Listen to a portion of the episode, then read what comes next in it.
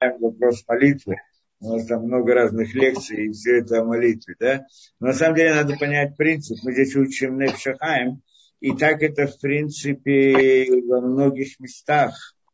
Да, многие еврейские мудрецы, когда они дают разные уроки, занятия и так далее, и когда они хотят объяснить что-то, для этого нужно объяснить всю схему, всю систему еврейской философии.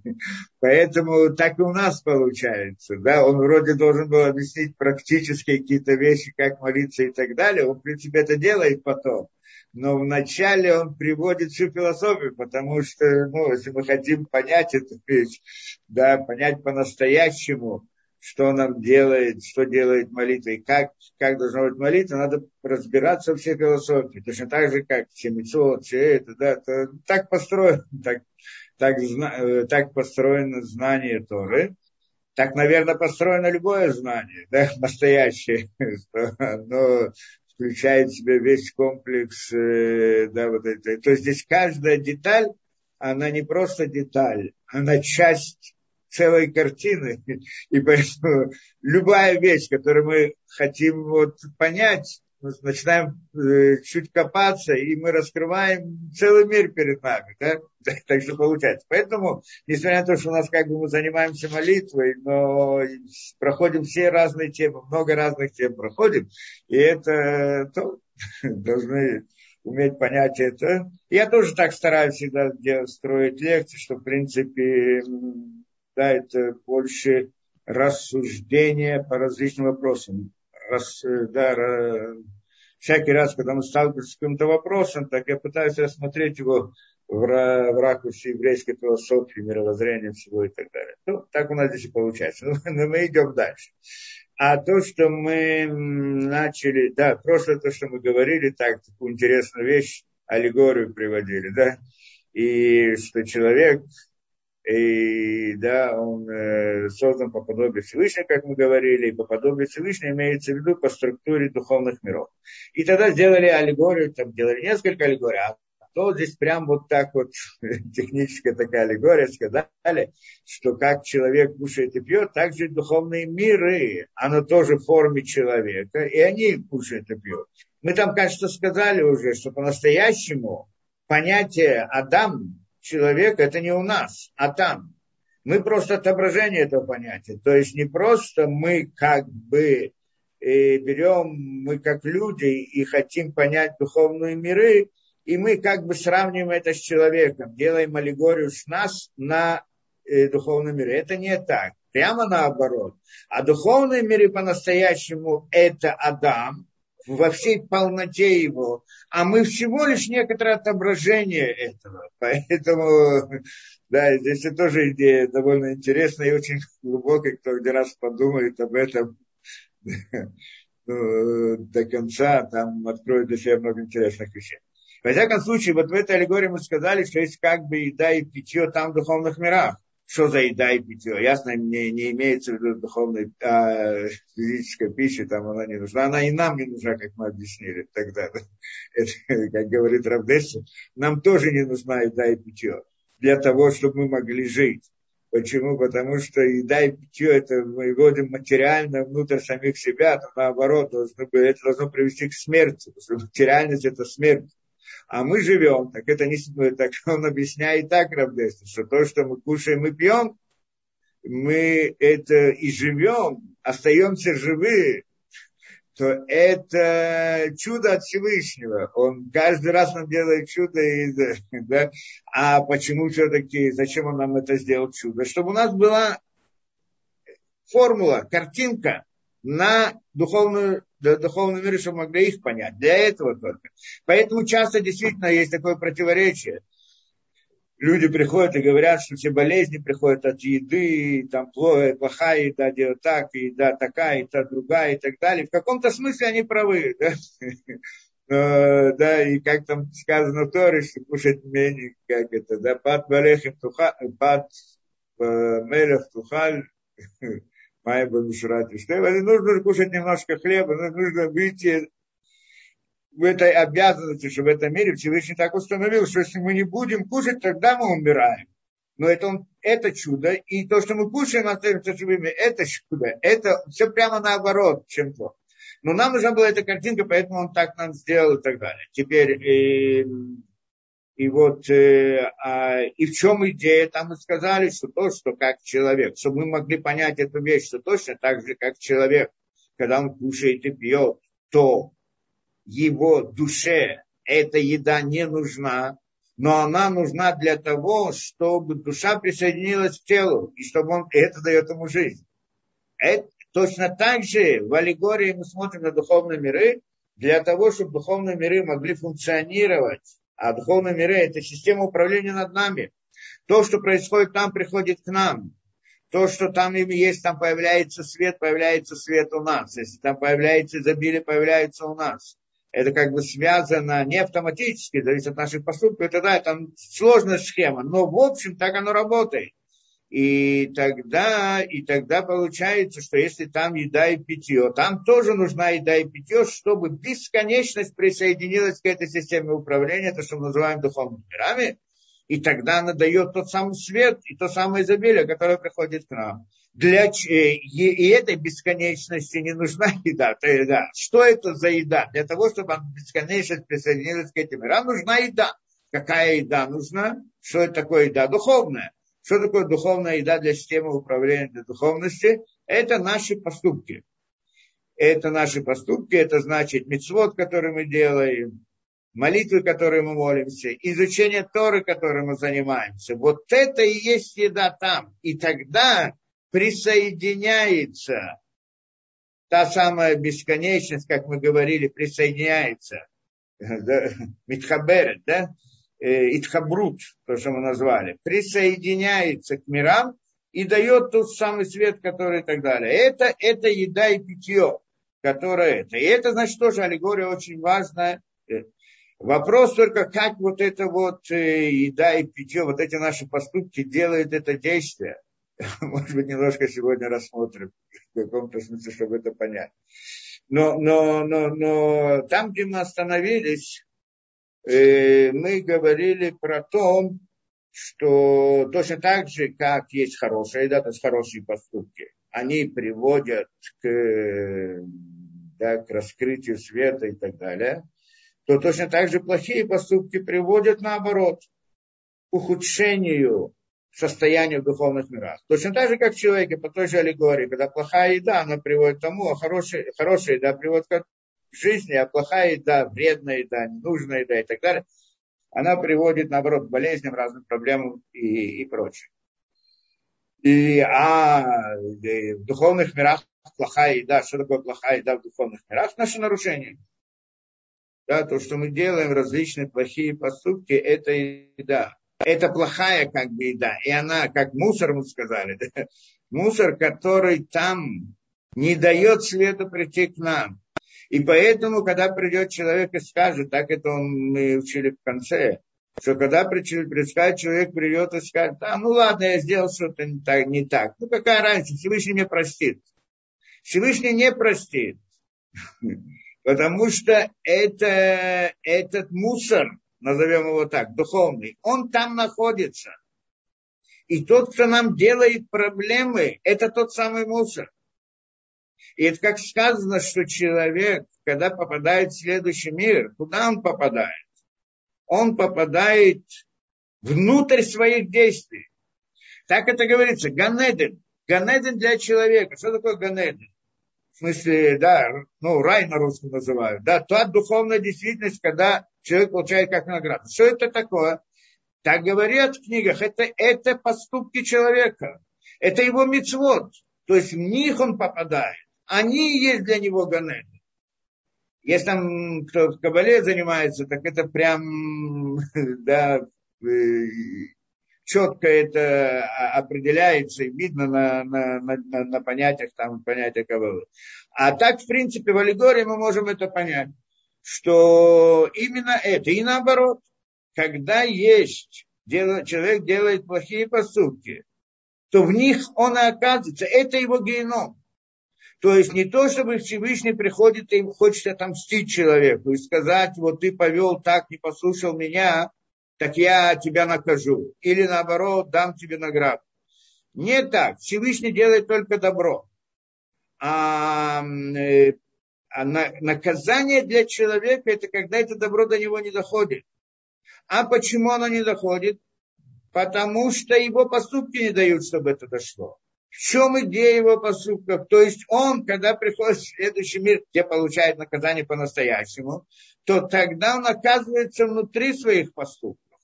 То есть вот этот или по-другому, выполняя некоторую заповедь, как написано в книгах, что человек создает ангела. А если э, в других книгах написано, создает ангела, создает мир. Это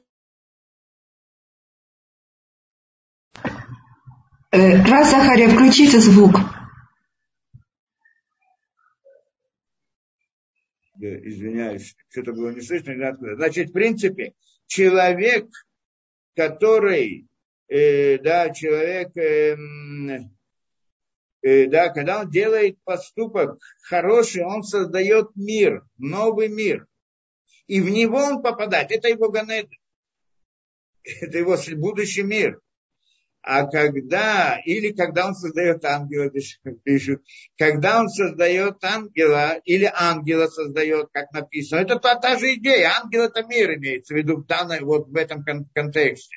То есть, и вот в нем он оказывается. Теперь, это не то, чтобы Всевышний хочет ему отомстить за его плохой поступок. Всевышний не мстит никому, ему, не, его не мешает, что человек делает плохие поступки. Он хочет это для людей чтобы им не было плохо. Так вот эти вот действия, их невозможно убрать. Это не то, чтобы Всевышний их уберет, а, а суть в том, что человек это должен из этого выйти. Конечно, Всевышний может сделать и аннулировать все эти. Но тогда человек, то, что и тогда человек получит как свет, но этот свет будет для него наказанием. Почему? Потому что он будет чувствовать стыд, что это не он сам сделал. А Всевышний специально дал ему возможность сделать самому, чтобы он мог достигнуть этого. И поэтому, если он это не сделает, да, конечно, в конечном результате Всевышний может поместить его в самый, самое это. Но тогда для него это будет огонь. Это другой геном. Это сам по себе геном. Э, что геном, суть генома, там есть семь уровней, а именно то, что мы называем геномом, это идея огня, говорится, что человек горит в огне. Что значит в огне? Что за огонь там геном? В геноме есть огонь. То есть это тоже сравнение некоторое. А огонь сравнивается, то есть э, это аллегория на стыд. Потому что когда человек делает что-то плохое и скрывает от других, и вдруг э, где-то это открывается, и люди узнают, он чувствует себя, как будто бы он горит в огне. Это, э, да, э, как бы, это ему настолько, как будто бы находится внутри огня. Поэтому геном сравнивается с огнем. И это когда он сам этого не сделал, а Всевышний ему дал. Так это для него геном, огонь. Да, э, горит в нем. Поэтому нет здесь возможности, чтобы Всевышний отменил эту вещь. Он может отменить, он, что он делает, он посылает наказание человеку в этот мир, надеясь, что в этом мире наказание приведут его к шуве, и чува тогда исправит. Это мы в прошлый раз разбирали, как он это исправляет. Да, но в конце концов, либо его чува, либо его какое-то действие, оно должно исправить, никто другой. Это мы сказали. Э, да, на этом, в принципе, мы остановились там, да, что нельзя сказать, что человек скажет, а, Всевышний он ватран, ватран как это, он, э, да, ему все равно, ничего ему там дать мне немножко без того, что он э, простит, как это, не обратит внимания, не, ну, не знаю, как перевести ватран на, на русский, но, но это где-то так. Беседер. Вы не шеремат Масадам Тавим Раим Беседер. Это что то, то есть то, что мы сказали, что своими поступками человек делает, э, как бы заполняет, назовем таким духовным мусором ту самую, э, тот самые духовные миры, и он их должен очистить, он их должен убрать оттуда, если он это сделал. Это еда и питье, как мы сказали. Как лечение нужно сделать, как здесь человек кушал что-то плохое, так он должен пойти к врачу, чтобы промыли ему там так далее, всякие. То, и теперь говорит он дальше интересные вещи. Батати хезе у винта вина не антоцепета рыбу браха. Вот сейчас говорит, посмотри и, и постарайся понять идею добавления и увеличения благословения. Сейчас он как бы идет дальше в этом объяснении. Что мы сказали, если вы помните, в самом начале, когда мы начали разбирать э, да, это, где молитву Невшахаем, так, мы, э, так там сказали, он разбирал слово браха. Барух, потому что мы во всех благословениях, молитва, первое слово это Барух. Да? Барух Ата, и во всех благословениях Барух Ата Ашем, Хулям и так далее. Начинаем с Барух. Что мы тогда сказали Барух? Что просто люди некоторые думают, что это такое прославление Всевышнего или какое-то там, да, это на самом деле суть слова Барух это притянуть как мы объясняли, да, Барух, это, ну, как и понятно, когда человек благословит другого, что он ему говорит, я тебе желаю, чтобы было то-то, и то-то, и то-то, как бы.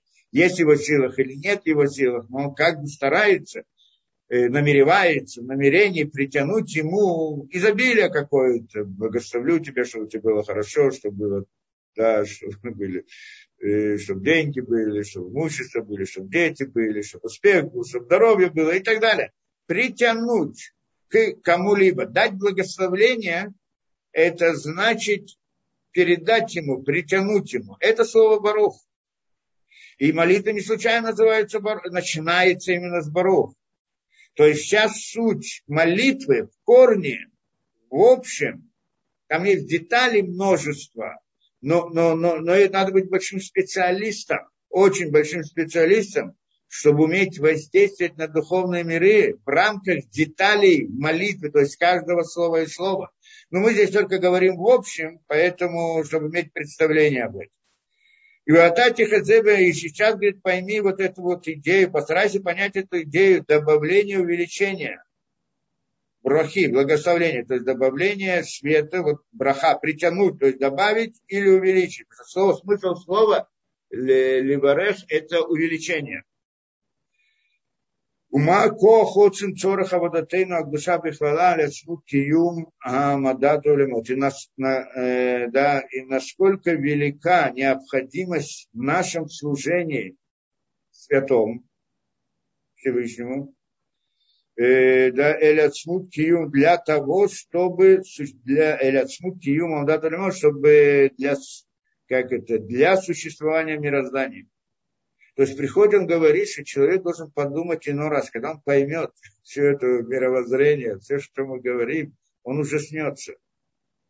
Что оказывается, так вроде он живет себе обычной жизнью, захотел, пошел туда, захотел, пошел туда-сюда, а все нормально, но кто на меня смотрит, кто вообще на меня обращает внимание. Я такой маленький человек, и даже если не маленький, но все равно какое-то отношение там к мирам, что я могу сделать, что я могу изменить во всем судьбе, в звездах, я могу что-то изменить. А говорит, это не так, что на самом деле воздействие очень великое человека, воздействие его, вот это он должен уметь осознать, что он от его каждого поступка зависит структура мироздания духовной, что это, э, во-первых, это само по себе важно, что зависит от него духовное мироздание, от его поступков. А кроме того, со второй стороны, то, что он говорит, что как мне здесь будет хорошо или плохо, состояние миров, он говорит, оно решает, если будет человеку здесь хорошо или плохо тоже. Да, и, и вот это, Вильям Шиф, Ляшпе, Батухам, Ров, Проход, и поэтому насколько велика вот эта суть этого, что его поступки, они приводят того, что притягивают и воздействуют внутрь множество благословений и добавления святости, то есть ну, внутрь духовных миров. Со стороны, со стороны того, что Всевышний присоединяется к ним по своему высшему желанию. У Кайняна Шилам Мазун канал Зеурацуно подоит барак батам камуш. Здесь он объясняет. И как еда и питье, да, и так мы сравнили, так с аллегорией мы идем здесь после, да, в этот момент. Это говорит желание Всевышнего. Зеу худой барах. Это желание Всевышнего и слава Всевышнего метам кому то по причине, которая спрятана с ним. Идбарах, Шмо, да, на имя его, Ашер Эйн Баяхальтейну Лясид, что нет в наших силах постигнуть это. И здесь он задается сильным вопросом, на который он не отвечает, но мы не один раз разбирали этот вопрос. Что та, вот это вот наши поступки еда и питье. Еда и питье. Это наши поступки, правильно? Это для духовных миров. Почему это так? Явно не мы это сделали. А кто это сделал?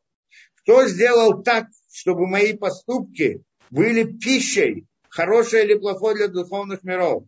Вон крокодил там идет, он что-то там скушал, что-то сделал, напал, сделал и так далее. Его действия не являются пищей для духовных миров.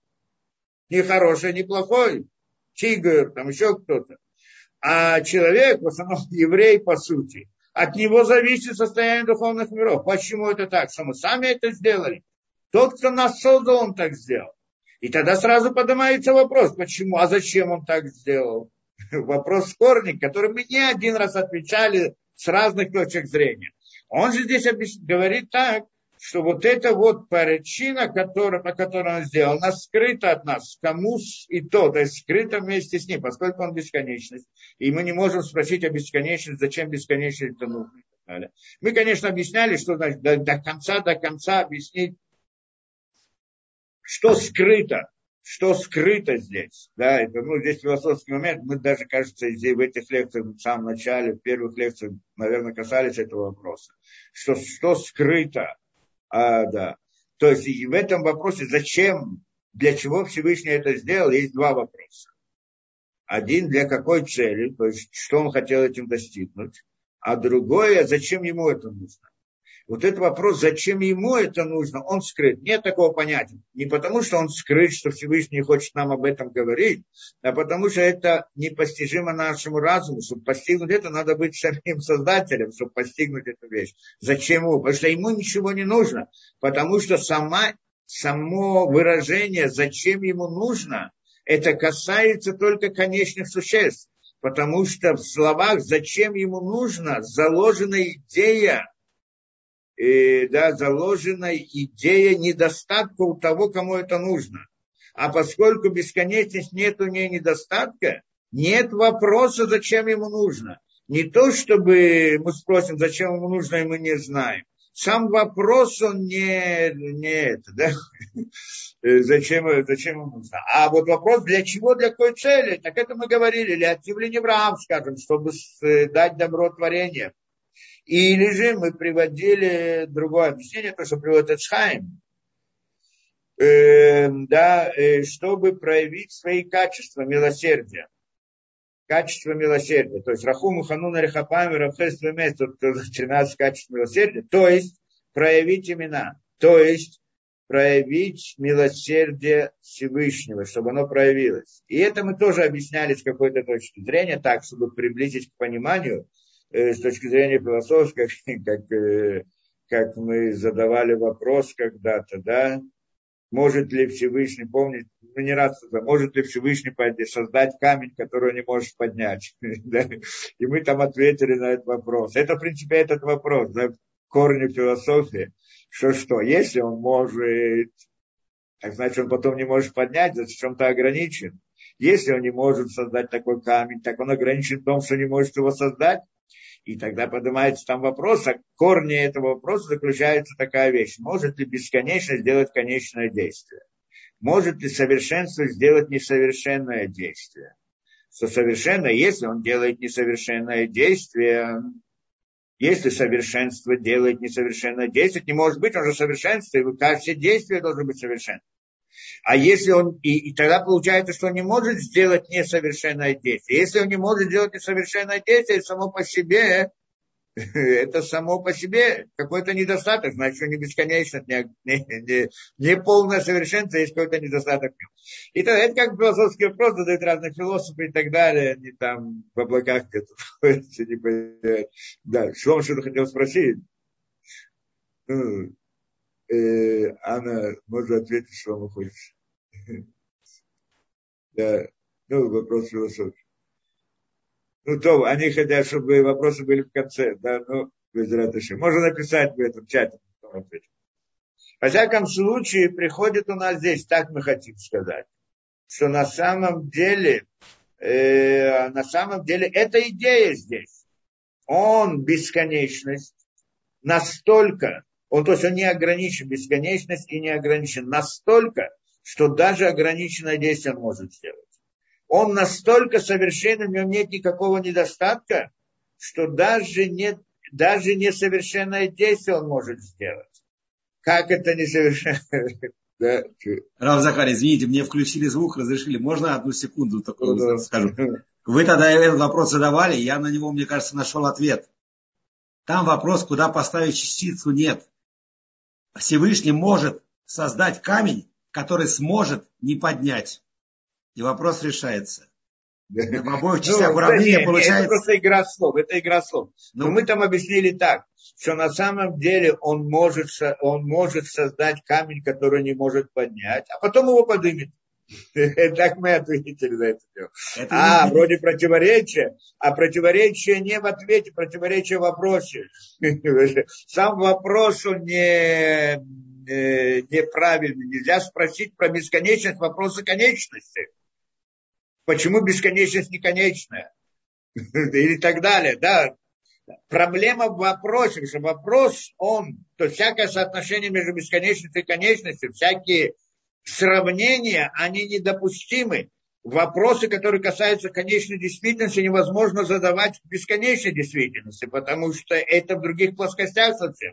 Это как бы простой ответ такой на философский. А вот суть, даже вы говорим, что на самом деле это действие его, он может делать действие даже несовершенное. И вот и, и пример этому наш мир, что наш мир, он несовершенен, и он его создал. Для этого он создан чтобы проявить свои качества, как сказано, проявить свое милосердие. Что, зачем нужно милосердие? Милосердие, оно нужно только тогда, когда есть несовершенное творение, ограниченное, конечное. И тогда есть милосердие, тогда проявляются имена, те другие и так далее. Можно это. Тогда Всевышний показывает, что, да, э, что он может придать милосердие, добро и так далее конечно, тому, кому нужно, тот, кто ограничен для, э, и тогда получается, что он да, создал, э, то, э, то есть проявил свое, как это, полное свое совершенство в полноте, даже в той стороне, что он может сделать конечное действие. И в нем делает, может, и это называется делать э, милосердие. Так теперь есть милосердие. Эта идея создал для того, чтобы проявить свои имена чтобы проявить эту возможность сделать конечное действие со стороны бесконечности. А кто-то скажет, хорошо, он создал, бесконеч... он создал конечный мир, создал его несовершенным, ну как же вдруг он же совершен, создает совершенный мир? А объясняем, нет, что в конце концов этот несовершенный мир, он становится совершенным. Это наши действия, которые приводят к исправ... В конце концов, мы так или иначе придем и исправим весь мир, и получается, вернем обратно, то есть своими поступками, молитвами и так далее, и возвращаем конечность в бесконечность. И тогда получается, что несмотря на то, что конечное действие от бесконечности, оно все равно бесконечное. То есть он может создать конечное действие, но оно в конце концов будет бесконечным и поэтому нет противоречия ни с какой стороны. Это одно из объяснений и так далее. Но, но, но сам, сама по себе суть все равно может там где-то что-то спросить, а зачем ему это нужно? Зачем ему это нужно, мы не... Да, это вопрос э, некорректный. Он вопрос из конечного мира на бесконечную действительность. Вопрос, зачем кому-то что-то нужно, не касается бесконечности, не, не распространяется на нее, не, не корректен по отношению к ней. Да, э, э, да. Ну, как разные, да, как мы говорим, как нельзя спросить, э, э, какой длины один килограмм, допустим, да, и так далее. То есть несовместимые понятия. То в любом случае, так это, это то, что говорит, но, но, но, но как бы то ни было, как бы то ни было, так он создал наш мир для этой цели. Врауй, говорит он дальше, Враули холь ишмим миама кодыш. И стоит каждому человеку святого народа. Эти, э, Эти сами по себе слова очень такие непростые. Я не первый раз читаю эту книгу, я читаю много лет. А, и вот эти слова самые те, которые у меня за... в памяти всегда они есть. И в Раули холь Адам, и, и, и необходимость для каждого человека из святого народа. А Шерлибо Харед, что сердце его, оно дрожит, воздрогает, боится, да, как это, э, да, Харед, боится, да, вздрагивает, должно вздрагивать его сердце. Шиюма Асавра Цуим Липанават Бара, чтобы его поступки были желаемыми Всевышнему. Это то, что когда человек поймет суть вещей, это первое то, что должно быть у него на сердце, а сердце трепещет, так как написал, да. Оно должно трепетать да, э, каждый нормальный человек, который понимает это, его сердце начинает биться от того, действительно ли его поступки, они да, угодны Всевышним, скажем так. Лицарев зот Макшива Тора Кавана Цуя, и поэтому он должен присоединить эту мысль и чистоту своего намерения, и чистоту правильного намерения, наверное, так, Бейса, которая Масим Кулям, значит, в занятиях Торы и во всех его выполнении мецвод. И вот это вот намерение он должен привать. Когда у него трепещет сердце, вдруг возникает у него, действительно ли я да, э, делаю желание Всевышнего так, как надо, когда человек это осознает, то он должен во всех своих поступках добавить намерение. Здесь он дает первые а, как бы общее э, идею вот намерения молитвы, как мы говорили, что по сути это то, что он должен нам был бы объяснить в каком-то смысле, хотя бы вот на каком-то уровне. И первая мысль, которая должна говорить, он это не только в молитве, а во всех поступках и везде, это сердце человека должно трепетать, чтобы это намерение, он, тот, у которого трепещет сердце, он должен это намерение ввести в свои действия. Какое намерение? Лямшиху лясиф алидеу то амазон душа вор хадаш бауламот. Это значит притянуть и добавить посредством, добавить, увеличить посредством этой пищи, то есть имеется в виду этих поступков, которые он сейчас делает, учит Тору, занимается, да, там, э, мецвод и молитва, что вот эта пища для духовных миров, вот чтобы, да, чтобы притянуть, что посредством этой пищи притянуть святость и свет новый к душам Вор Хадаш Бауламот. Святость и новый свет в мирах. Это намерение. То есть, когда человек выполняет митцву, первое, что, потому что там мир намерений, это целый мир. И мы сказали, нужно быть огромным специалистом для того, чтобы вообще ну, войти в эти понятия по-настоящему, по-настоящему. Но мы как бы, у нас нет такой цели но, но, но, но некоторые моменты должны быть хотя бы в намерении. Ну, первое, самое простое намерение, человек, мы, то, что мы учим в книгах, что человек должен выполнять заповеди и молитвы и учение Торы во имя Всевышнего. Э, да, во имя Всевышнего. Во имя Всевышнего. Это первое намерение. В принципе, это вот идея, которую он говорит в каком-то смысле больше, чем это добавить посредством своих поступков в мирах. То есть, когда человек делает какой-то хороший поступок, мицу выполняет, не просто, чтобы избавиться от этого, вот я обязан сделать, но я не могу не делать эту мицу, я как это, меня обучили, я привык и так далее. Я сейчас выполню и пойду по своим делам, вот сделаю ее, отвяжусь от нее. Это намерение, не то намерение.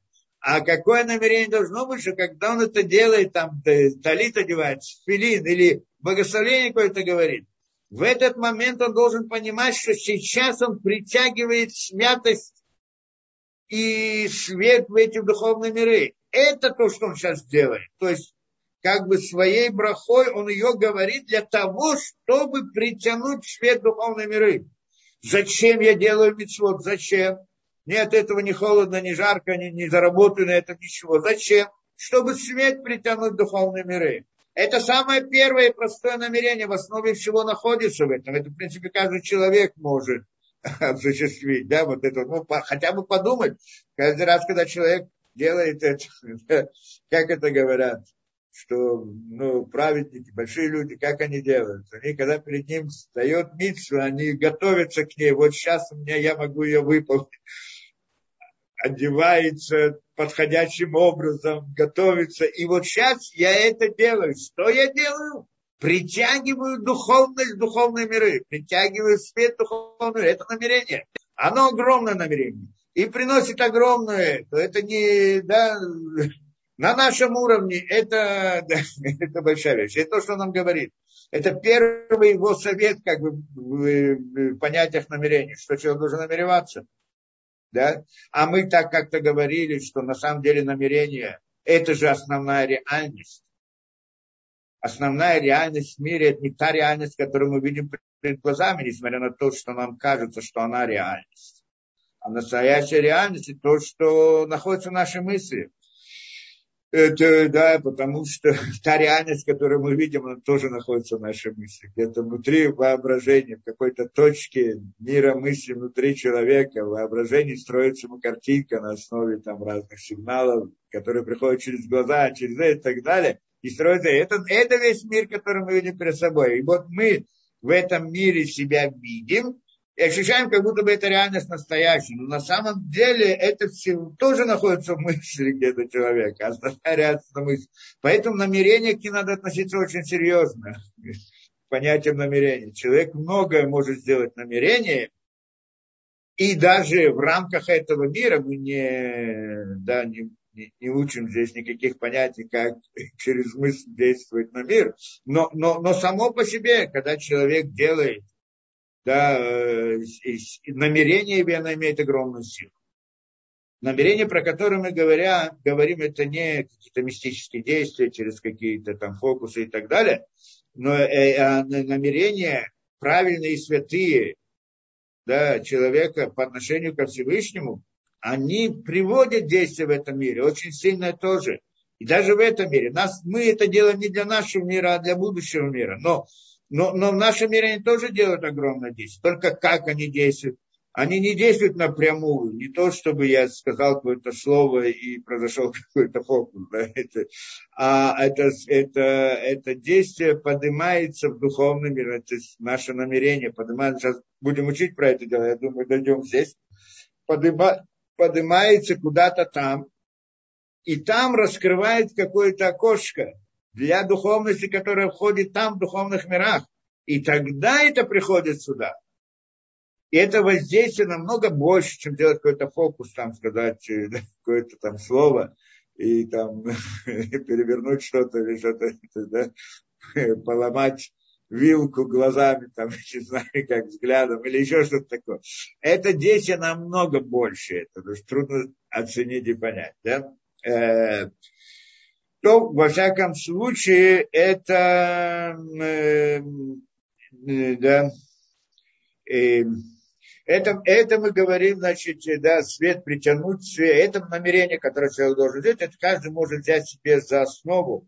И это очень относительно легко это делать, просто это вопрос с точки зрения технически это нет сложно сделать это сложно с точки зрения того, что я занят разными делами и так далее. И, и не, до, не до намерений часто это. Да? Но если человек берет себя в руки, и хотя бы не целый день, это действительно невозможно, чтобы человек был всегда и везде вот, в святости мысли и так далее. Но хотя бы какие-то моменты во время молитвы, во время каких-то особых моментов, какие-то какое-то одно действие, хотя бы одно действие в день, применить это намерение. Я сейчас вот это делаю митсву для того, чтобы притянуть духовность в духовный мир. Да, это, это само по себе. Если только это выйдет из всех наших уроков, для каждого человека, для этого стоили все уроки. Но, в принципе, дальше он потом дает более практические действия, такие советы, как и что, и так далее. Мы, надеюсь, дойдем до этого. То, дальше.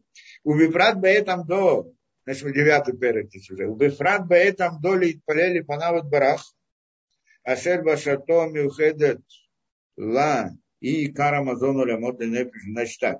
И особенно, говорит он, во время, когда человек, ой, особенно, когда, это он говорит во всех действиях, в выполнении мецвод, в молитве и в, да, и в изучении Торы. Но особенно он говорит, вот это вот действие, это молитва.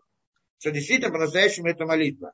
Э, вот само действие, потому что мецвод, оно имеет свою сторону, изучение Торы имеет свою сторону, а молитва, вот суть ее это притяжение. Каждая из этих трех, оно включает в себя все три. Да? Ну, основное, у каждого свое какая-то основная сторона, то, что надо разобрать. Но молитва, суть молитвы, это вот именно это. Притянуть и она также митсва сама по себе, она также постижение само по себе, изучение, учение Торы тоже в каком-то смысле. Но, но суть ее это притяжение, вот это, раскрыть свет в духовных мирах.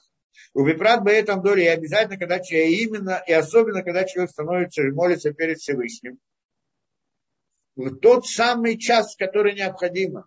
Здесь обратно мы ходим интересный вопрос. Тот самый час. Какой час? Мы молимся утром, шахарит, в определенное время должны помолиться это до определенного времени. Там Шма или сама молитва. Минха, молитва тоже, да, после обеденная. Тоже она в определенное время установленная. И вот, ну, э, Мари, в общем это как бы разрешенная молитва, в наше время это как бы тоже нужно объяснить суть. Но в основном у нас есть как бы две сути молитвы. Это утренняя и Минха, и для них установлено время. Что это значит? Почему это время, именно это время? Ясно, что здесь тоже можно войти в глубину, о которой можно говорить несколько лекций, только что это такое за времена а эти, и что именно там происходит, целый мир сам по себе, но мы не, не будем в это входить, а пытаемся понять, что он хочет сказать. Что это как раз тот метод в рамках нашей аллегории, которую мы привели что в это время и кармазон – это основа пищи для миров. То есть, поскольку мы идем в аллегории пищи, так вот это время, это как бы время, и как это, завтрака и обеда для духовной действительности. Это время само по себе. То есть здесь мы как бы аллегории проходим дальше. Не просто пища в общем, а есть каждый день кушают. И каждый день кушают утром, и кушать вечером, это, в принципе, так как в мире было, сегодня принято три трапезы, ну, три раза, я не знаю, у кого-то, да, ну, так это в основном две трапезы. Это идея еды. И поскольку мы говорим, что это еда, суть молитвы именно в этом, чтобы, да, как бы дать еду для Всевышнего, для духовных миров, и вот это вот, э, да, и это имеет, да, и это основа, значит, да, и вот это времена, они, как раз-таки именно в эти времена должна быть та самая еда для нефиш и для миров, были нефиша Адам Ацмо, и для души самого человека. Человеку нужна еда, правильно, для души как-то, чтобы на это. Так это время. Почему именно это время? У Кмоши Катуб Базор Берешит, как это приводит нам Зор, Мазона Делет Слота Дехашива для Курбана. И здесь он приводит, потому что это что он говорит, что Зор, что пища его, его, в смысле вот этих духовных миров, это молитва. Дыхашива лико, что она засчитывается как жертвоприношение. И тут мы ходим в другую идею, что молитвы, они против жертвоприношений, а жертвоприношения у них есть времена. Утреннее и послеобеденное. Мы говорим про два вида. Про а, жертвоприношение называется, про две жертвы, называется тамид, постоянная жертва, то, что делали каждый день общественная жертва, кроме этого было еще там много разных других жертвоприношений. Но вот это вот суть жертвоприношения, это первое, которое как только начиналось служение в храме, в, да, с восходом солнца, приносилось первое жертвоприношение, это тамид, да, баран, первый баран, который приносил жертву, это общественная жертва, на которую все евреи участвовали в них. Это Махацита Шекель, потому что половину Шекеля там дают вот во время Пурима. Это как бы для осуществления этого, чтобы быть участником в, этой, в этом же жертвоприношении. Это одна из самых больших и святых вещей. Мы должны это знать, что когда было, как это, э, разрушение храма, да, что когда это э, сказано, что пока есть, приносится жертвоприношение в храме, Тамид, никто не может войти туда. И это римляне, они стояли, так это Мидраш приводит, окружили храм, ну, мы Иерусалим, не могли войти туда. И так, и так, и так. А евреи, у них там, они, значит, долгое время там находились, у них там кончились бараны. И они каждый день спускали со стены корзину с золотом. И те вместо этого золота брали те внизу римляне и ложили туда барана. И поднимали. Так они как-то с ними договорились и так далее. А римляне не понимали, зачем нужен баран. Ну, удивлялись, ну, для еды, наверное, и так далее. Поэтому, да, и каждый раз хороший заработок был. А потом кто-то раскрыл, ну, наверное, один из, из наших таких, да, не буду называть их эти, да, он пришел им рассказал эту идею. И тогда, в следующий раз, римлянам, да, и тогда, в следующий раз, они, те спустили корзину золотом, они в эту корзину положили поросенка.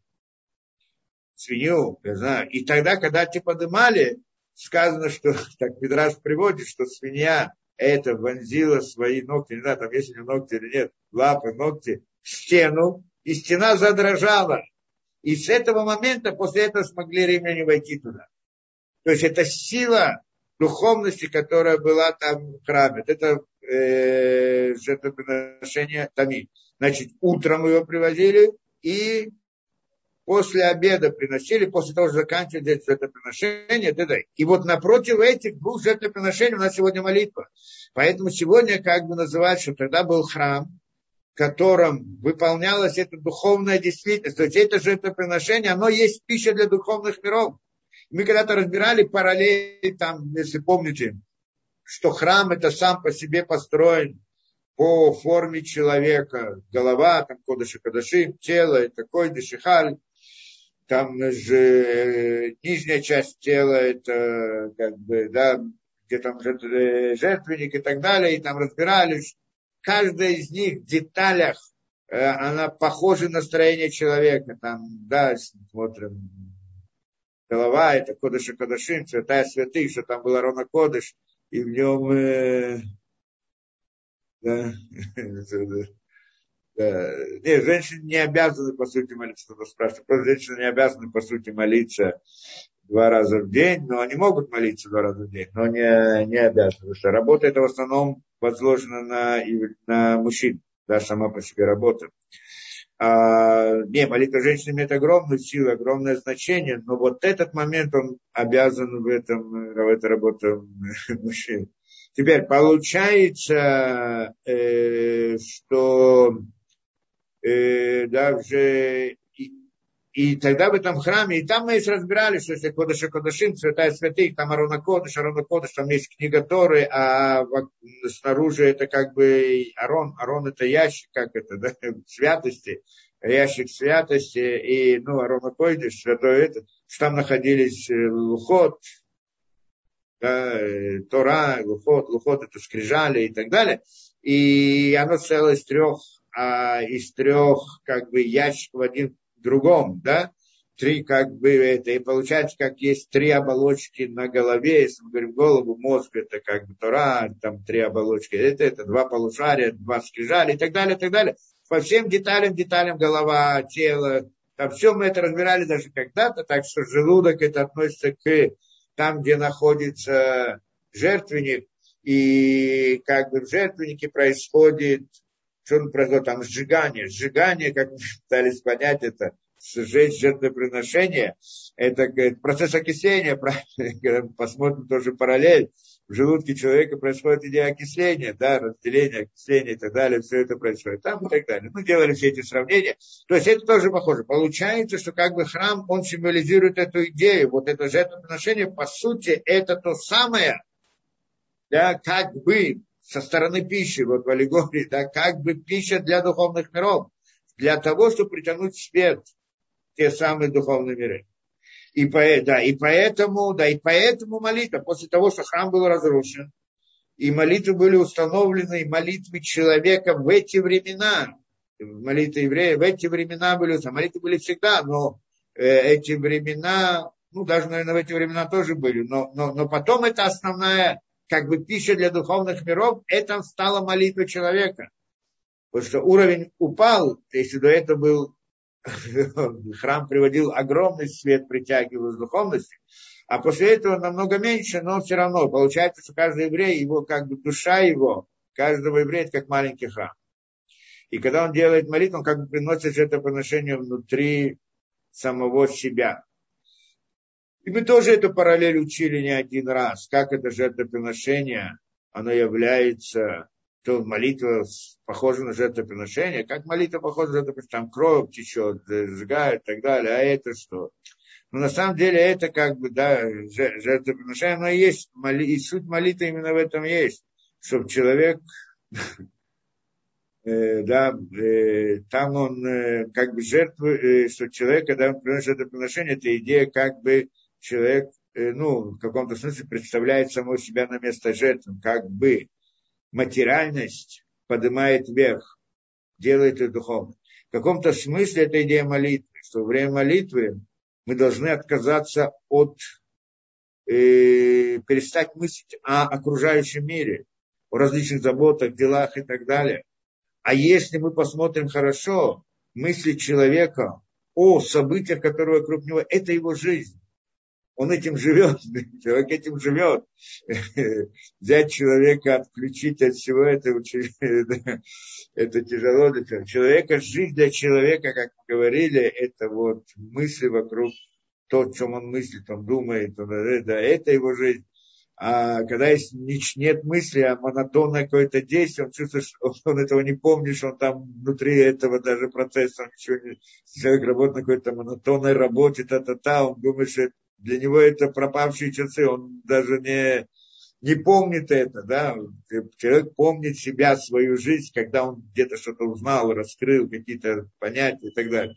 Или его эмоциональная жизнь, как мы говорим, да, эмоциональная жизнь, это всякие переживания, ощущения, эмоции, положительные, отрицательные эмоции. Они все связаны с мыслью человека.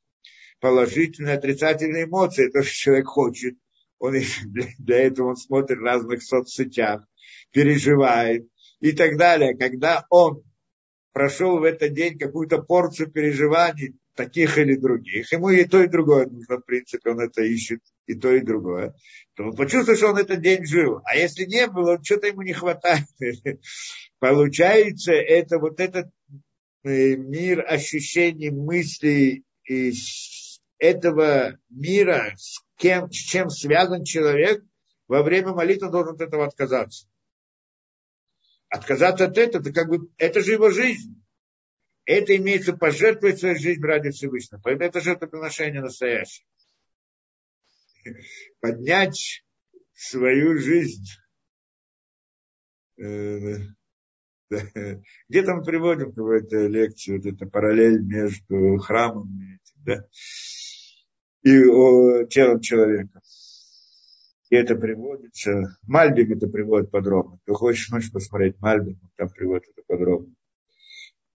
Да, и, так теперь и это, это идея. Теперь получается у нас, э, да, вот и, и молитва, да, молитва это как бы тоже в каком-то смысле жертвоприношение внутри, внутри нас. Мы жертвуем, как это, своей жизнью, с одной стороны. С другой стороны, мы ее поднимаем. Мы нашу материальную реальность, действительность, что материальная действительность вокруг нас это наши мысли, которые связаны с ней. Это понятно? Да? Не камень нас интересует, а те эмоции, которые этот камень у меня вызвал. Те, те ощущения, те представления, это, мои, это настоящая материальная как бы жизнь, назовем ее так. Телес, физический мир мой, в котором я живу, это тот мир эмоций, который вызывает у меня, эмоции, мысли и так далее, ощущения, которые вызывают у меня и вот его я поднимаю к Всевышнему во время молитвы. Потому, почему? Потому что я его жертвую ради Всевышнего. Это поднять их вверх. Поднять их вверх к Всевышнему. Я тебе это даю. Не, не, так я сам, назовем это, наслаждаюсь этой жизнью. А так я даю это тебе. Это идея жертвоприношения. Поэтому получается, что каждый раз в каком-то смысле каждый еврей, он внутри своей души это частица храма. Это как маленький храм, так и называется. Да, и так в комментаторах так приводится и так далее. Поэтому, да, и там это же, да, и это держит отношение. И поэтому молитва связана со временами вот это вот тамид. Уже это отношение первого и второго. Дальше он говорит, убираем имана Парашату. Ну, то он приводит еще не разные вещи из Зора, мы не будем в это входить. И еще он приводит много разных вещей, там надо смотреть. Да, и еще приводит да, и поэтому, скажем, тоже Зора, это приходит Раби Шимон, он Раби Шимон, Альшодзе суд для Адам Литон Клуб. Поэтому в этом секрет того, что в законах молитвы перед молитвой утренней нельзя, человеку нельзя что-либо кушать, пробовать. Лоли Том Клуб. Нельзя кушать перед молитвой. На самом деле в наше время делаем разные облегчения, потому что в наше время люди слабые. Если он что-то там не попробует, не выпьет, не это, то у него не сможет молиться по-настоящему. Поэтому сегодня разрешается многим вот э, что-то там, да, перед молитвой, что-нибудь выпить чаю, ну, выпить чай, как бы один это был в каких-то поколениях, э, там что-то, да, выпить, и даже что-то съесть немножко. Ну, нельзя кушать, естественно, обедать или там завтракать и так далее. Да, это в любом случае, даже в наше время, даже в нашем поколении нельзя. Перед молитвой. Но по сути, в корне нельзя. Есть сегодня люди, которые не, вообще не кушают перед молитвой совсем. Даже не пьют что-то. Ну, это может быть, единица, я знаю, есть это. Э, да, и и говорит это, че, почему? Почему нельзя кушать перед молитвой утренней? То есть он должен утром пойти на молитву, а потом же после молитвы кушать. Почему нет? Ачуха, потому что нельзя ничего кушать, пока царь высший не попробует свою еду. Это молитва. То есть я сейчас, как духовные мира, не голодные, а я, значит, сейчас кушаю. Не так. Сначала должен дать пищу духовных враг, а потом это. Это Зора приводит. А чемелех Ильону Хальбы, айну гиму решено до гиму охрану. Ты что, это еда его? Это имеется три первых и три последних. Три первых, три последних имеется в виду три благословления. Есть у нас благословение молитвы, три первых и три последних. Это касается по, ко Всевышнему относится. И поэтому это значит, э, это как бы еда для Всевышнего. Ну, и здесь он приводит действительно, что тоже, э, откуда это он приводит, да, что тоже это, э, значит, а вода в Итфилане Гитмидим текну, что действительно, да, из законов, да, что служение молитвы, что служение молитвы э, они были установлены напротив вот этих жертвоприношений Тмидим, постоянно, то, что вы сказали, два барана. Шаю, Гамкин, Башатак, что они тоже были а, в постоянное время, определенное время, это еда, да, и питье они были вовремя, в то время, которое они, да, как вы сказали, утром и после обеда, определенное время установлено, и там, как это сказано, это кевица хата асе бабокер, это кевица шинит асе бейна арбаем, как это по сути там приводится в Бамидбар, кто, кто знает, ну, Паршат Умор, по всей видимости, э, Паршат Пинкас, по всей видимости, да, там, где приводятся все праздники, жертвоприношения и так далее. И там приводятся такие, с одного барана сделайте утром, это кевица шнита себе арбаем, значит, э, барана второго сделайте с бен арбаем. На самом деле это не баран, ну, я не знаю, ну, а годовало, это годовало должен быть, не будем ходить там в детали. Кайнян Саудата Бокер, Ваэрю, что это соответствует как бы трапезе утренней и вечерней трапезе, как бы соответствует это. Еще сказано, лехам макрив, что как бы хлеб Бога он приносит жертву. То есть это жертвоприношение тоже называется хлебом. Кто знает, Суким Тори читал, называется это хлебом. Во Амрам Заля Раити, не Раити, или и так далее, тоже приводится еще раз. Ну, Курбани Лахми, тоже жертвоприношение мое, э, хлеб мой, Курбани Лахми, хлеб. Параша, так далее. И так далее он приводит также э, Хен Бепрату Берши Коли Брей Клия Мибашеля Мякеля Ашласу Адам, да, это Алькен Седер Перке Амиркава Улямоту Тоже приводит, откуда он это приводит, да, тоже Зора, наверное.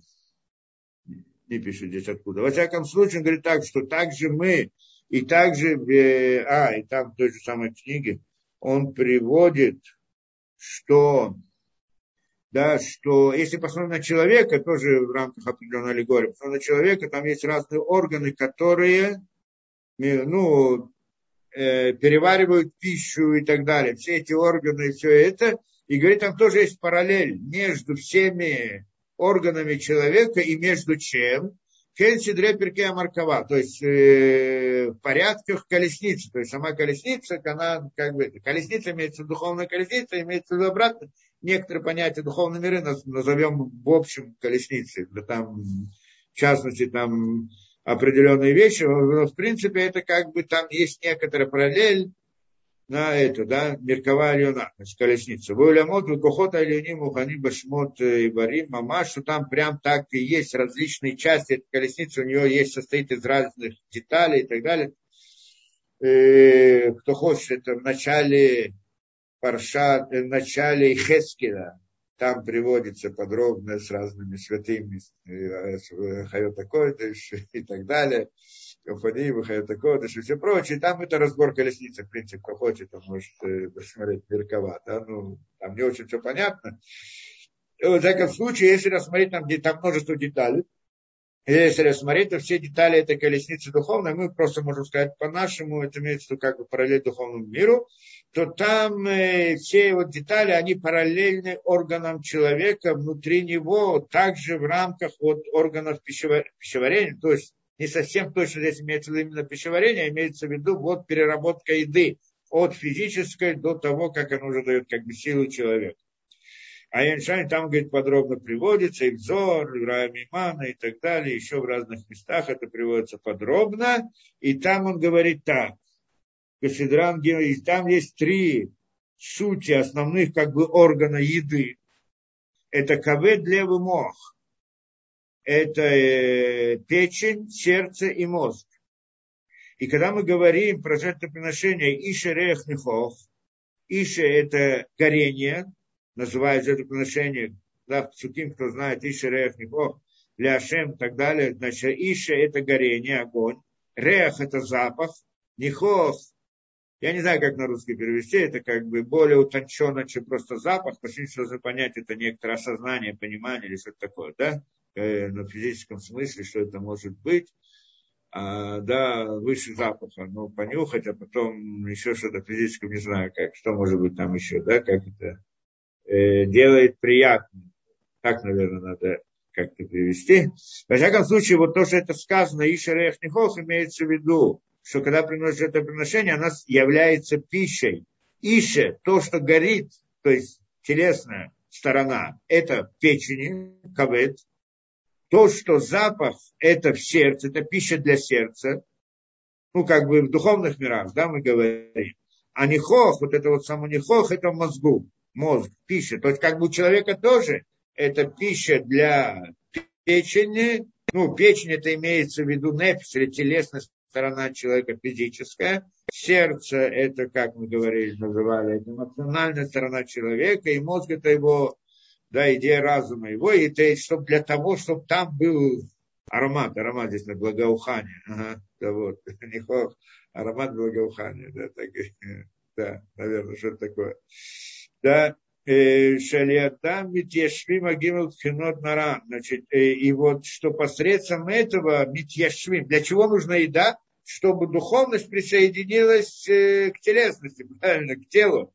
Чтобы душа присоединилась, что душа, значит, печень, с ней связано понятие нефиш. Так сама физическая еда, она, горение его, сжигание его, это дает еду для печени, то есть нефиш присоединяется. Запах это то, что присоединяется к сердцу, рох присоединяется к сердцу, нехох, вот это самое благоухание, как мы сказали, да, это э, присоединяется на шама, к мозгу, и так далее. В обе уровне нам маком здесь мы не будем удлиняться особенно и так далее. Там все подробно и много и долго, кто хочет, посмотрит.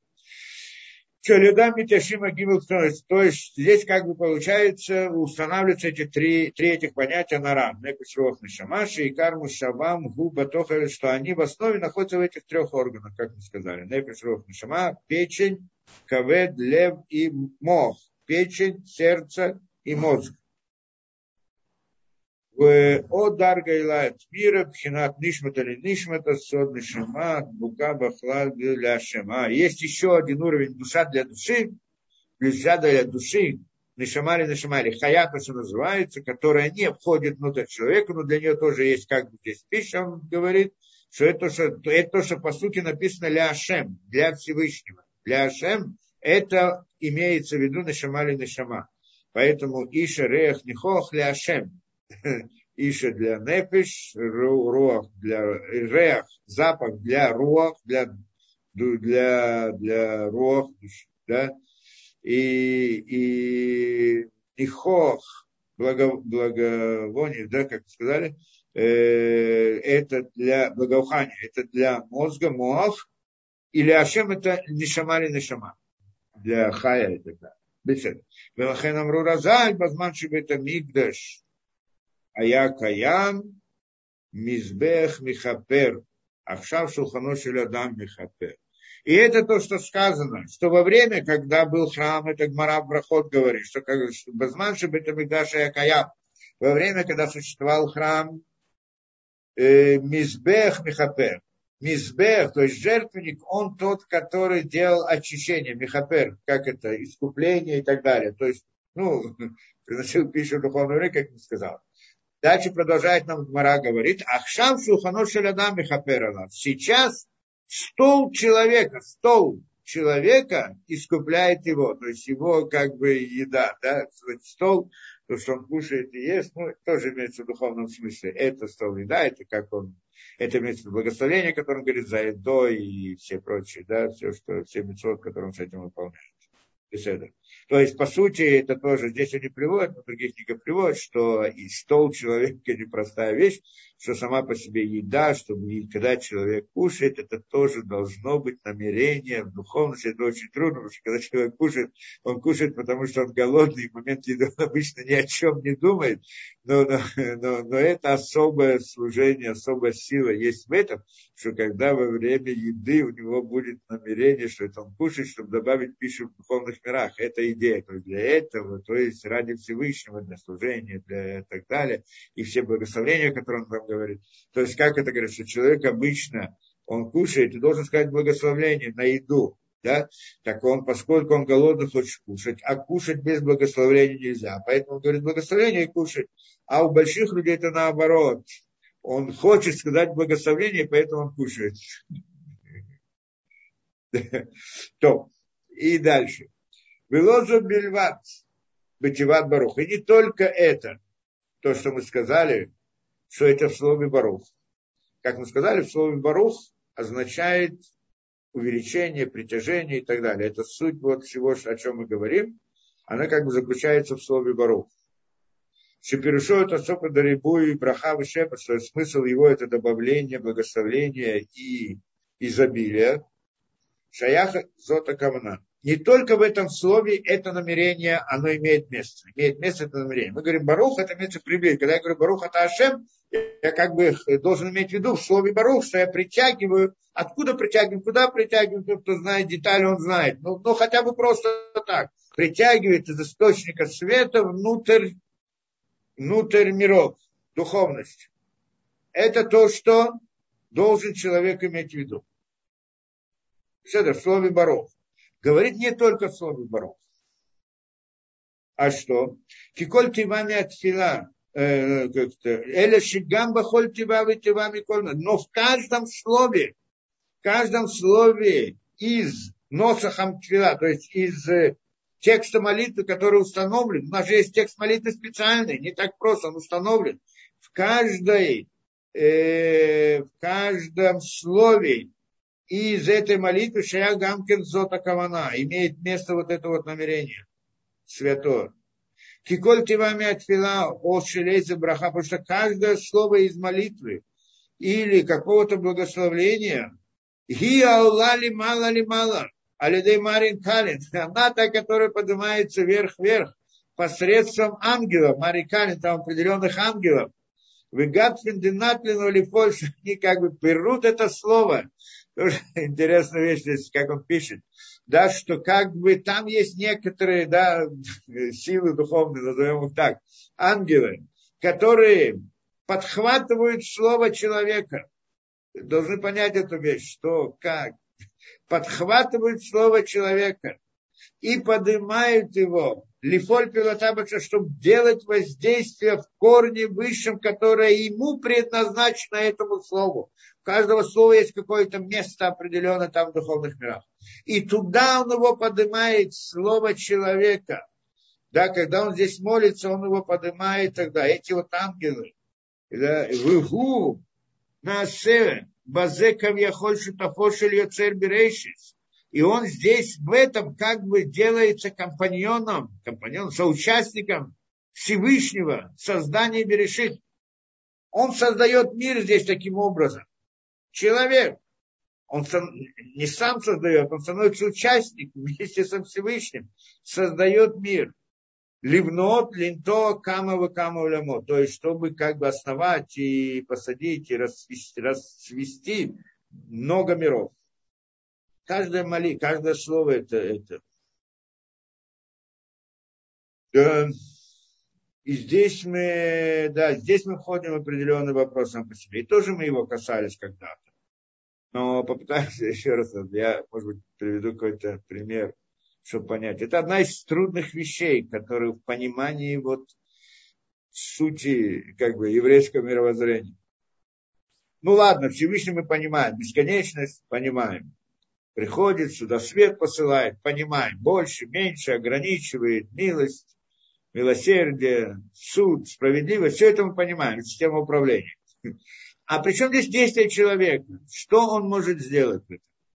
Приходит, он говорит, каждая вот молитва, каждое слово кто-то поднимает. Есть там ангел, который берет это слово и поднимает вверх. На самом деле, как мы знаем, не каждое слово поднимает. В этом слове должно быть намерение подходящее.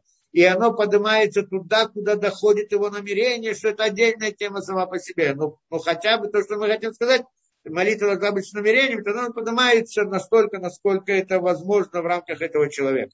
Но, но, но что значит, как она поднимается? во-первых. А во-вторых, почему? И она создает новые миры. Поднимается, во-первых, как поднимается, а во-вторых, как она создает это, эти миры. Какая, почему есть у человека такая возможность создавать какие-то миры, тем более словом, что мы знаем, ладно, пойти там скопать канавы, я что-то создал. А тут сказал какое-то слово. Так что я сделал? Ничего не делал, всего лишь сказал слово. Ну, во-первых, мы это сказали как, что на самом деле там э, дальше он приводит какое-то вот объяснение, я пытаюсь объяснить на понятном языке. Мы, в принципе, уже этого касались, но, видимо, нужно еще вот прийти, больше это объяснить, как это на самом деле слова действуют. На самом деле мы же говорили слова, э, да, слова еще как действуют. На самом деле, самое сильное воздействие человека, у человека есть три вида деятельности – назовем так, да, три его проявления. Это действие, то есть физическое, это слово и мысль. Намерение назовем. Три вида действия. Три вида действия. В нашем мире, как мы находимся, мы видим наш мир в нашем воображении, для нас физическое действие, оно считается основным действием, настоящим действием. Слово, ну, оно тоже делает. Мы понимаем, что слово тоже может что-то сделать. Но не так, что значит, дунул сильно, что там, да, сказал слово. А мысль вообще, мысль, там мыслит, мало ли что он мыслит. А в духовности мы говорим прямо наоборот. То есть в логике, в сути вещей все это прямо наоборот. Э, действие, оно действие физическое, но оно самое маленькое в этом смысле. Слово, оно большее действие, а мысль это вообще Почему? А почему мы так видим? Потому что мы видим в мире воображения, мы находимся в мире, где перевернуто все. Поэтому так мы там видим. В этом мире мы видим мир э, нереальный, как реальность. И поэтому все прямо наоборот. Но на самом деле это наоборот. Но, но нам все равно надо понять, как же слово может что-то воздействовать. Не говорю уже о мысли. А мы, в принципе, как-то разбирали несколько лекций на эту тему. Ну, так, чтобы суть. Как может слово воздействовать это? Да? Ну, во-первых, мы знаем, что слово может воздействовать. Может, человек может сказать, плохую вещь какую-то человеку или хорошую, то может его поддержать или опустить, обидеть, все что угодно. Явно словом делаем здесь. Я иной раз бросить камень человека, это меньше я его делаю ему, как меньше его обижаю, чем я скажу против ему какое-то слово. Немножко непонятно, как это слово воздействует, но на самом деле оно, может, это мы интуитивно хотя бы понимаем, что слово оно делает действие. Но мы сказали другую, другую идею, что слово, слово воздействует, как оно воздействует. Ну, я могу сказать так, это понятно. Есть кто-то человек, яму копает, но никогда лопату в руках не держал. Я пойду ему объясню, смотри, это положи сюда, это поставь сюда, это сделай так и так далее. И он тогда сделает, действие сделает как надо. Теперь кто сделал действие? Тот, кто копал или тот, кто ему объяснил? Конечно, тот, кто объяснил. Только он объяснил это языком, словами. И невозможно иначе. Примером тоже надо, надо как бы объяснить человеку, чтобы дошло до него, что и так далее. И это вот объяснить, передать идею, можно только словами, в каком-то смысле. Поэтому действие очень даже, может быть, даже сильнее человека. Ну, мы знаем, для человека, который там, я знаю, там, в производстве, человек, который только говорит, там, какой-нибудь инженер и так далее, дает приказы и все прочее, но он делает больше действий, чем те рабочие, которые делают физическое действие. В каком-то смысле. Но это на уровне нашего мира, так мы это понимаем. Но в духовности это, и, и здесь есть дополнительный момент. Например, даже вот в нашем мире как? Я могу у кого-либо попросить, мы приводили этот пример. Я могу попросить у кого-то человека, чтобы мне что-то дал, сделал, помог, убедил, я должен его убедить. Если я могу убедить и так далее, он тогда даст мне какую-то вещь, сделает что-то, то, что я ему скажу, то, что я его попрошу и так далее. Как его убедить, сейчас не будем в это входить. Здесь, э, да, есть э, несколько сторон. Но в принципе есть такое действие, что это действие я попросил, и он сделал. И это, и, я должен так попросить, чтобы он сделал, словами попросить, то не только слова, и еще много разных вещей должен вложить в это дело. Потому что он вдруг будет делать что-то, что я попросил, да, и так далее. То есть точно так же, как бы я, как я могу попросить у человека, это, это наше слово действует в направлении нашего мира. Но мы говорим по-другому, что само слово оно имеет больший, большую силу не в нашем мире, а в духовном мире. Что там я тоже могу попросить от духовности по отношению к нам. Поэтому молитва построена как просьба. Это правильно, что я должен попросить так, чтобы это пришло. Это вопрос, что мы учим, как надо молиться по-настоящему, чтобы был какой-то результат. Уже можно и сказать, что ты там сидишь на небесах, дай мне, дай мне этого не хватает и так далее. Да? То есть надо уметь просить тоже. Да? Ну, мы как-то приводили принцип просьбы, как принцип просьбы. Когда я прихожу к человеку и прошу него, что я должен ему сказать. Я должен ему объяснить, что то, что я у него прошу, я не прошу для себя, а для него для мира, для семьи, для, для народа, для, для вселенной. Я не знаю, что, что мы с тобой одно. Не, не я, а я для тебя, для, для, для истины, для этого. Когда я прошу так, тогда он даст обязательно. Или я ему хотя просто скажу, смотри, я вот такой несчастный, бедный и так далее, а ты мицу выполнишь. Так я у тебя прошу не чтобы мне было хорошо, чтобы у тебя мицу была. Я, мне полагается вздока, говорю, по закону мне полагается вздока. Привезу ему книги Аллахи, покажу вот то мое состояние, мне полагается закат. Теперь я тебе даю такую возможность выполнить мицу. Я его убедил, да. Теперь он делает почему? Он делает для себя он это делает, чтобы заслужить награду. Но это, как я это убедил? Словом. То есть в каком-то смысле также по отношению ко Всевышнему а намерение в слове, в молитве должна быть идея того, что это я не для себя, просто для Всевышнего, ради Всевышнего. Поэтому сейчас суть молитвы, основа основ молитвы. Это должно быть так, что это просьба молитвы, это ради Всевышнего. Что это ради Всевышнего? Ради, чтобы притянуть свет духовной миры, как он хотел. Выполнить его. Я, или я прошу у него для себя какое-то преимущество, деньги, здоровье, чтобы служить ему. Вот когда это намерение для этого, я убеждаю, как же я могу убедить своего друга, чтобы он дал мне. Я могу убедить Всевышнего, да, вот в этом смысле. Да, это как бы простое, простое объяснение. А, но мы хотели войти больше в это дело. Да. Э, хотели объяснить больше. Я там э, а, как это передается мысль, как она поднимается ангела, это тоже мы сказали. У нас есть, мы находимся как бы в самом низу духовной, э, как это, духовного снисхождения, назовем так. У нас есть нефиш рох нишама, правильно? Нефиш это как бы слова, ну, назовем слова, это как бы нефиш, наша жизненность наша, как называли.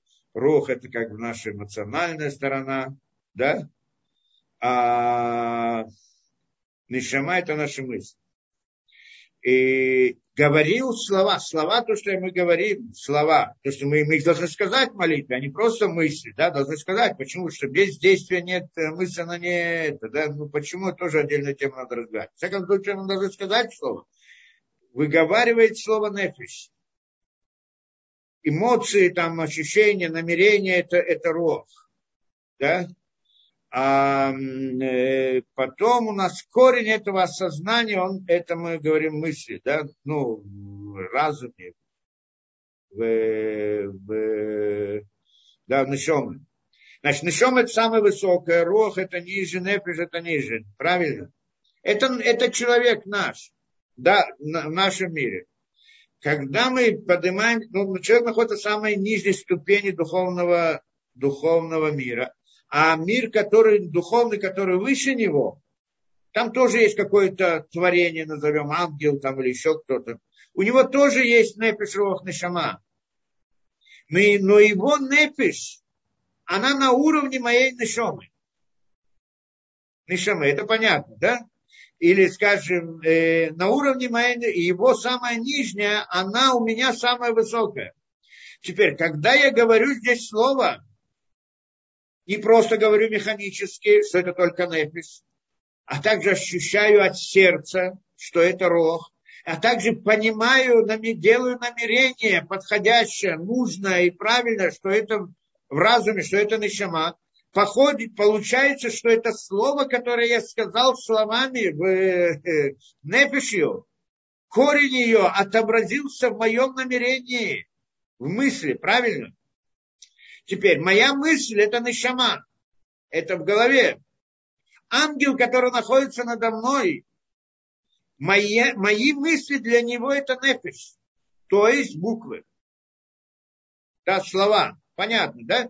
Для него это с его точки зрения, то, что я подумал, с его точки зрения это сказал. И тогда, поскольку он как бы прочитал, прочитал моей мысли, то, что это, да, мои, мои эти слова, то есть корень моих слов, которые отображаются в моем намерении, моей мысли, он переводит это, переходит, как бы читает и переводит на уровень роха, потом у него поднимается как бы сознание, назовем, как у человека, да, в мысли, в его нишом. Теперь, это, это получается, что мои слова, которые я сказал, они поднялись уже в нишому следующего мира. Теперь мир, который находится над ним, есть другой ангел, для которого Нишама первого ангела есть нефиш для, для того более высокого ангела. И он читает его как бы мысли, и для него это слова, а не мысль.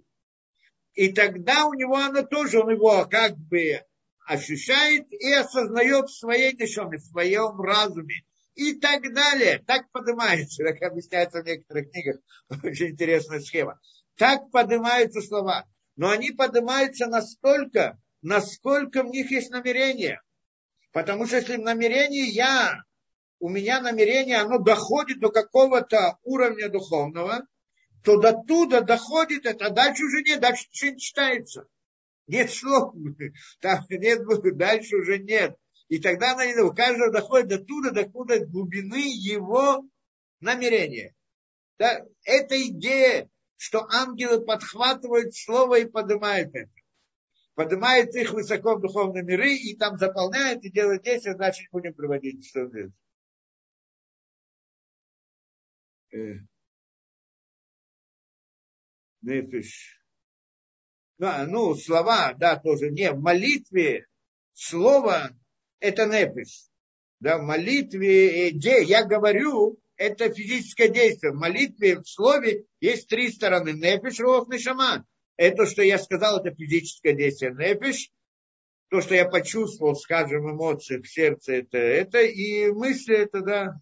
Потому что в слове тоже есть три стороны, физическое и так далее.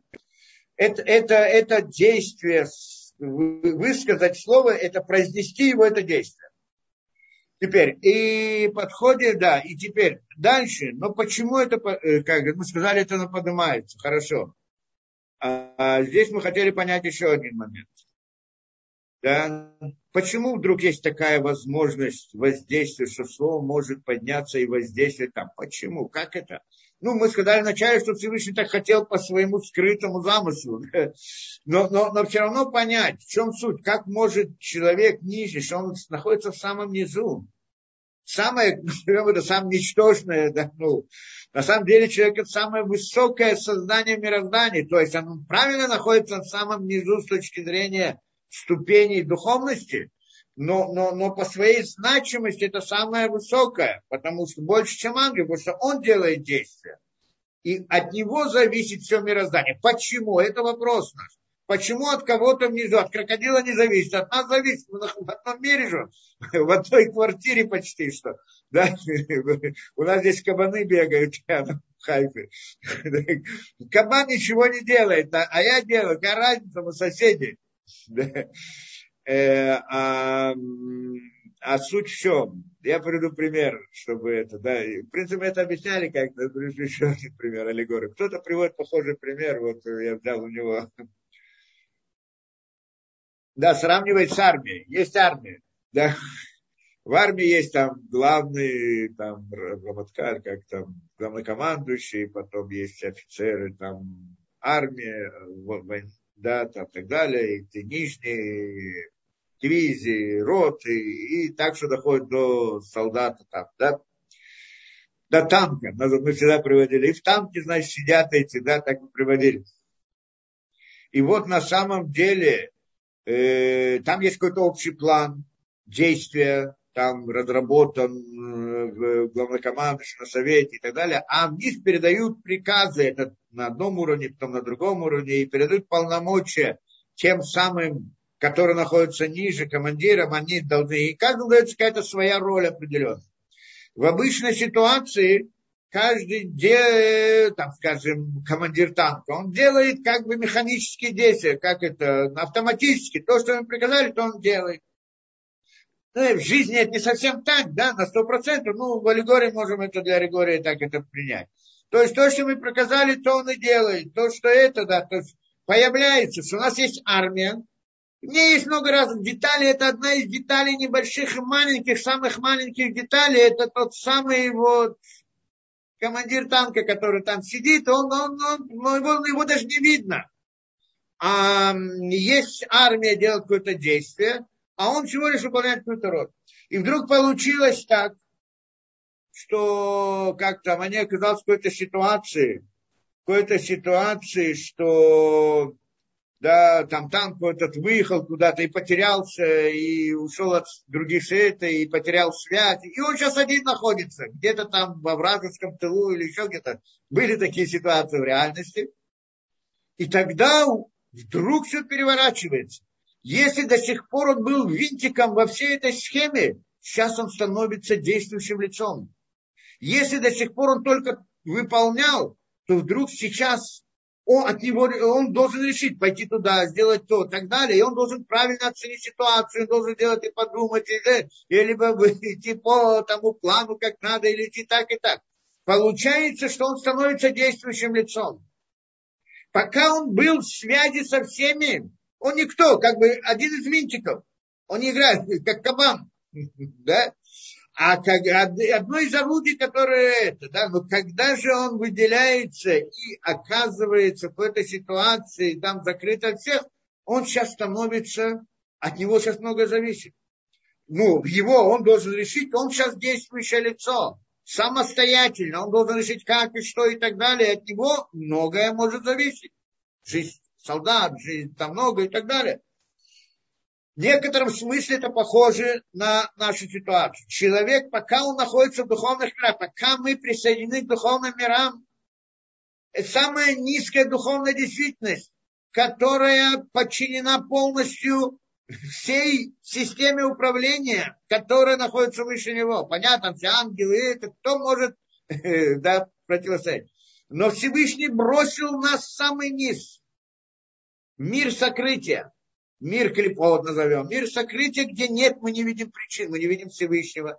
Как бы прекратилась связь между нами и, и главным управлением. Нету прямой связи. Мы не можем мы не подчинены полностью. До этого, когда было все открыто, были подчинены полностью, были винтиком во всей этой системе. Как только оказались в такой ситуации, мы оказались закрыли, и вдруг возникло поедете, да, от меня стало зависеть очень много, что я сделаю правильно, неправильно. Мне никто не может подсказать, я должен сам понять, должен учиться, должен э, рассуждать, должен делать так далее. И я становлюсь действующим лицом. Теперь, эта ситуация понятна, да, похоже. Теперь дальше, возвращаемся к этому танку. И вдруг этот танк куда-то там доехал, куда-то приехал, и он сделал, узнал что-то, увидел, сделал какое-то действие большое, и, ну, что-то он там, а сделал героическое действие. Против природы, то есть, по, по сути, он должен был там пропасть в этом вражеском плену или вражеском это. Но он сделал большие усилия, переборол там э, разные страхи, возможности и так далее, и так далее, и смог сделать действие захватить там какую-то высоту, я не знаю, что там захватил, какое-то укрепление. И сейчас он это. И там он нашел связь с управлением и говорит им так и так и так и так. Мне нужно, вот ситуация мне нужна. Что тогда происходит? Ведь все это, весь этот э, управ, э, главнокомандующий, все там командиры, они построили план у них было все правильно, как должно было идти. Приходит этот и изменил ситуацию. Теперь он приходит, говорит, ситуация другая. Вот такая ситуация. Теперь они в результате этого переделывают весь свой план. И он им говорит, мне нужно то, мне нужно это. Они ему срочно посылают подкрепление, там еще что-то, самолеты, там еще что-то, помощь и так далее. Получается, что он, будучи винтиком, оказался в ситуации, который полного, как бы, да, отделился от всей системы, стал самостоятельным, сделал какое-то действие, и теперь его действие воздействует на всю систему управления. И может ее изменить полностью. Из-за него может произойти, что потом полностью изменят планы, поставят по-другому и так далее. В результате чего? В результате как его героизма, то, что он сделал какие-то особые действия со своей стороны, в этом как бы примере похожий да, человек оказывается в этом мире сокрытия. Один сам по себе, сам на, на один. И теперь от него решается, что он должен делать. Он может быть погрязть в этой мире материальности. Но он вдруг просыпается, и единственное, Всевышний помогает ему, там не сто процентов все это, да, параллели, посылает ему, как мы говорили, разные пробуждения и так далее, посылает ему разную информацию, хочет он этого или нет, и тогда он, он оказывается с этим, тем не менее, у него есть какое-то пробуждение, какое-то это, и он должен перебороть эту материальность, которая находится мир, мир лжи, мир, где не видно истины, где не, где, там, где нет истины, там, где не виден корень вещей, там, где не видно причины событий, как в нашем мире, там есть место для разных фантазий, разных э, идеологий, разных концепций. Можно придумать все, что угодно. Когда я не вижу причины, я могу придумать на ее месте, придумать эволюцию, шмеволюцию, все что угодно могу придумать. Могу, из крокодила птичка получилась, или наоборот. Могу любую вещь придумать, любую концепцию создать и так далее, занимается всякий философ.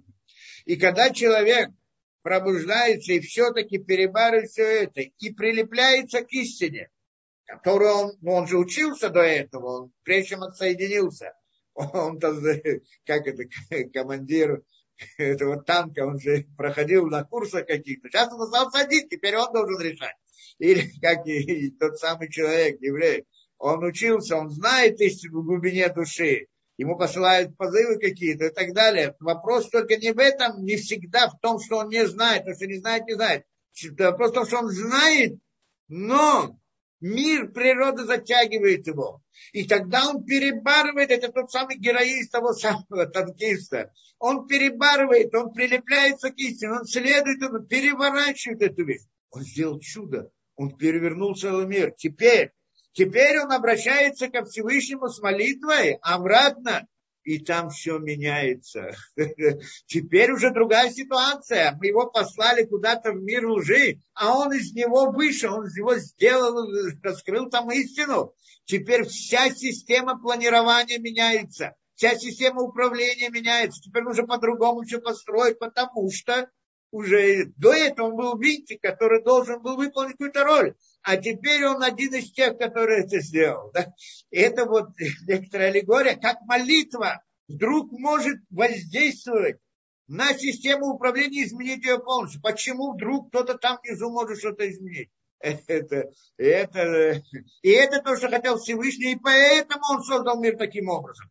Поэтому он дал человек, поместил человека в мир э, сокрытия для того, чтобы дать ему возможность проявить свою вот эту вот особенность, чтобы он не был просто винтиком. И в тот момент, что он стал особенный, вот это проявил. Это, во-первых, раскрыли семена Всевышнего, Рахум и Хануна, как мы говорили. А с другой стороны, он сейчас он создал, он изменил ситуацию духовных миров. То есть он создал новые миры, новую, новую реальность. Он стал соучастником Всевышнего создании миров. То есть потом этого командира танка пригласят в это, и он станет там генералом, один из генералов среди них.